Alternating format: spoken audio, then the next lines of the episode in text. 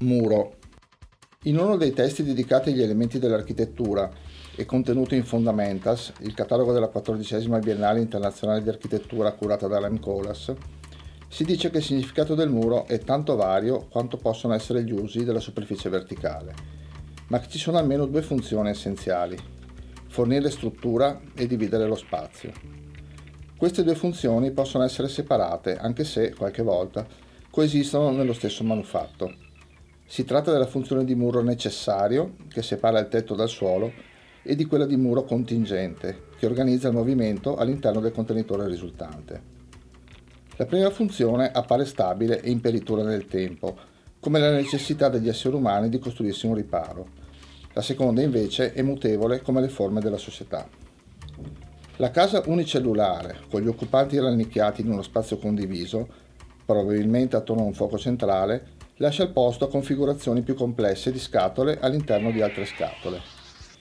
I crescenti standard di modestia e individualismo hanno richiesto nuove pareti intorno a nuove camere da letto.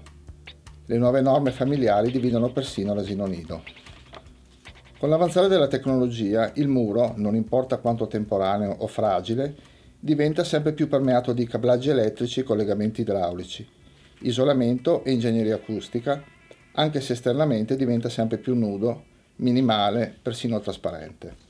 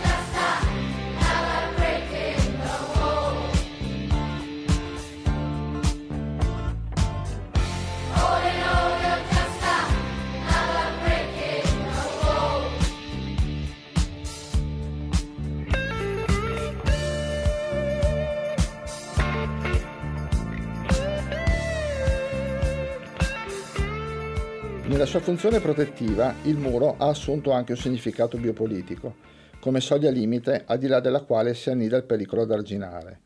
Il muro diventa un dispositivo di protezione e di separazione dalla minaccia, ma allo stesso tempo la superficie condivisa è la membrana instabile attraverso cui la minaccia si presenta e si manifesta. In epoca romana questa idea si impone attraverso il concetto di limes, cioè di confine fortificato con strutture in legno o in pietra. Durante la sua massima espansione, soprattutto verso nord, il limes indica il limite di separazione dell'impero dal resto del mondo e per estensione della civiltà dalle barbarie e del noi dal loro. Il più famoso di questi limes è il Vallo di Adriano, costruito nel secondo secolo d.C. tra la provincia romana occupata della Britannia e la Caledonia. Dal termine latino vallus deriva anche l'inglese wall, muro. Benvenuti. Oggi vi presentiamo la seconda puntata del documentario sul limes, la parola che per gli antichi romani indicava le strade militari delle regioni di frontiera, che dovevano servire ai legionari per intercettare rapidamente le incursioni dei barbari e che poi sempre per gli antichi romani finirà per indicare l'insieme dei loro territori di frontiera. Mentre noi questa parola limes la usiamo impropriamente per indicare le fortificazioni, i muri, le palizzate, le torri di guardia costruiti dai romani per difendere i loro confini.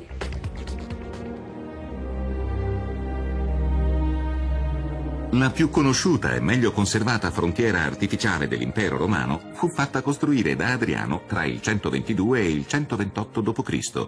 per separare, come si disse, i romani dai barbari. Lungo 117 km con un'altezza di circa 5 metri e uno spessore da 2 a 3 metri, il muro era fiancheggiato a nord da un fossato più piccolo e a sud da uno più ampio e profondo, il vallum vero e proprio, orlato da due terrapieni. Si snodava dal mare del nord a est al mare d'Irlanda a ovest separando la Britannia, odierna Inghilterra, dalla Caledonia, oggi Scozia. Era dotato di 320 torri d'avvistamento e almeno 13 grandi forti. Oggi è rimasto solo un lungo serpente di pietre. Una funzione analoga aveva la grande muraglia cinese, costruita in più fasi nel tentativo di arginare le continue incursioni delle tribù nomadi della Mongolia. Tra i muri biopolitici è probabilmente quello di Berlino ad aver colonizzato l'immaginario popolare. Nella notte tra il 12 e il 13 agosto del 1961, nel cuore della capitale tedesca viene costruito un muro per fermare l'esodo delle persone dalla Repubblica Democratica, DDR, affiliata al patto di Varsavia, alla Repubblica Federale, facente parte del patto atlantico. Nel 1949, all'inizio della guerra fredda, la Germania era stata infatti divisa in due entità, anche Berlino, che era un enclave con uno statuto speciale all'interno della Repubblica Democratica, era ripartita in due. La parte ovest era controllata dagli occidentali, Francia, Gran Bretagna e Stati Uniti, la parte est dai filosovietici. La continua fuga dei cittadini della Deutsche Demokratische Republik verso l'ovest indusse la costruzione, senza alcun preavviso, di un limite fisico, laddove fino a quel momento era esistita solo una soglia istituzionale. La metropolitana di superficie e quella sotterranea furono interrotte, qualsiasi collegamento sospeso.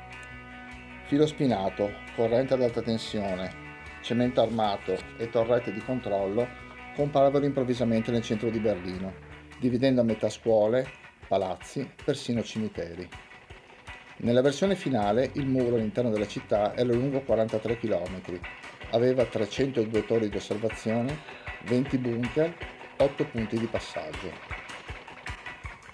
Mir ist hier also mitgeteilt worden, dass eine solche Mitteilung heute schon äh, verbreitet worden ist. Sie müsste eigentlich in Ihrem Besitz sein. Also Privatreisen nach dem Ausland können ohne Vorliegen von Voraussetzungen, Reiseanlässe und Verwandtschaftsverhältnisse beantragt werden. Die Genehmigungen werden kurzfristig erteilt. Zuständige Abteilung Pass- und Meldewesen der VP, der Volkspolizei, Kreisämter in der DDR sind angewiesen, Visa zur ständigen Ausreise unverzüglich zu erteilen, ohne dass dafür noch geltende Voraussetzungen für eine ständige Ausreise vorliegen müssen.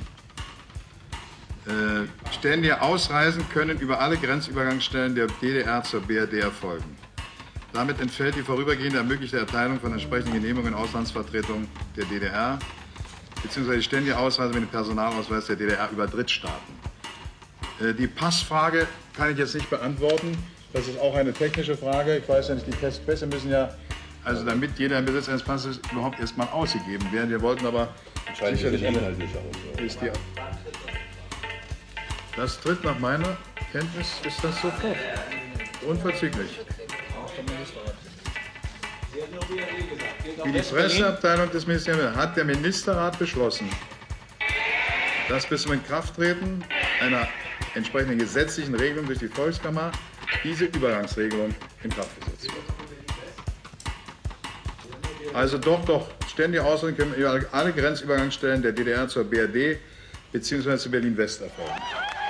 Alle 21.20 del 9 novembre 1989 si alza la barriera al varco di Bornholmer-Strasse Qualche ora prima, Gunther Schabowski, capo della sezione del Partito Comunista a Berlino e responsabile per i rapporti con la stampa del Comitato Centrale della SED, ha annunciato che la gente avrebbe potuto recarsi per i viaggi privati all'ovest senza restrizioni. Un evento che cambia la storia. A Berlino la notizia si diffonde con una velocità degna delle moderne tecnologie e una folla immensa si riversa davanti ai checkpoint. Temendo che la situazione esplodesse, due ufficiali della Stasi in servizio a Bornholmer Strasse danno ordine di alzare la barriera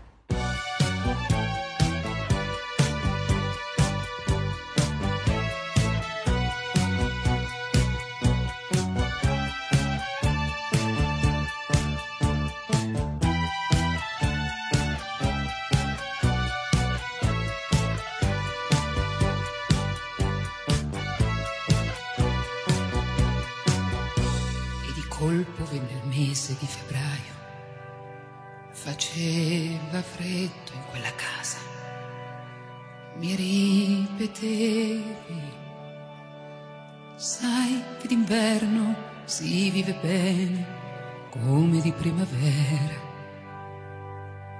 Sì, sì, proprio così. La bidella ritornava dalla scuola un po' più presto per aiutarmi. Ti vedo stanca,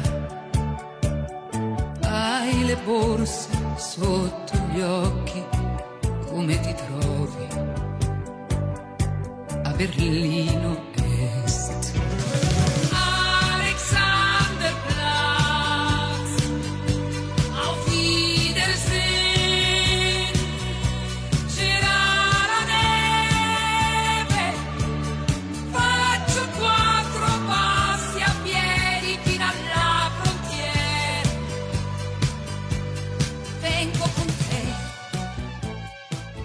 In un testo intitolato Il muro di Berlino come architettura, sempre Rem Koolhaas dichiarava la sua ammirazione per la brutale efficienza del manufatto. Il muro, scrive Koolhaas, suggerisce che la bellezza dell'architettura è direttamente proporzionale al suo orrore. Ecco l'indimenticabile, per non dire definitiva, prova di less is more. Il nulla del muro può funzionare con più efficienza, sottigliezza e flessibilità di qualsiasi altro oggetto si possa immaginare in questo luogo. Per quasi 40 anni il muro di Berlino è stato considerato il simbolo dell'opposizione ideologica ed economica che separa con la violenza i popoli e i loro movimenti. Il muro di Berlino fu abbattuto 28 anni dopo, il 9 novembre del 1989. Ma ancora oggi, dal Messico alla Polonia, dal Mediterraneo all'Australia, nuovi muri reali e virtuali sono pronti ad essere costruiti.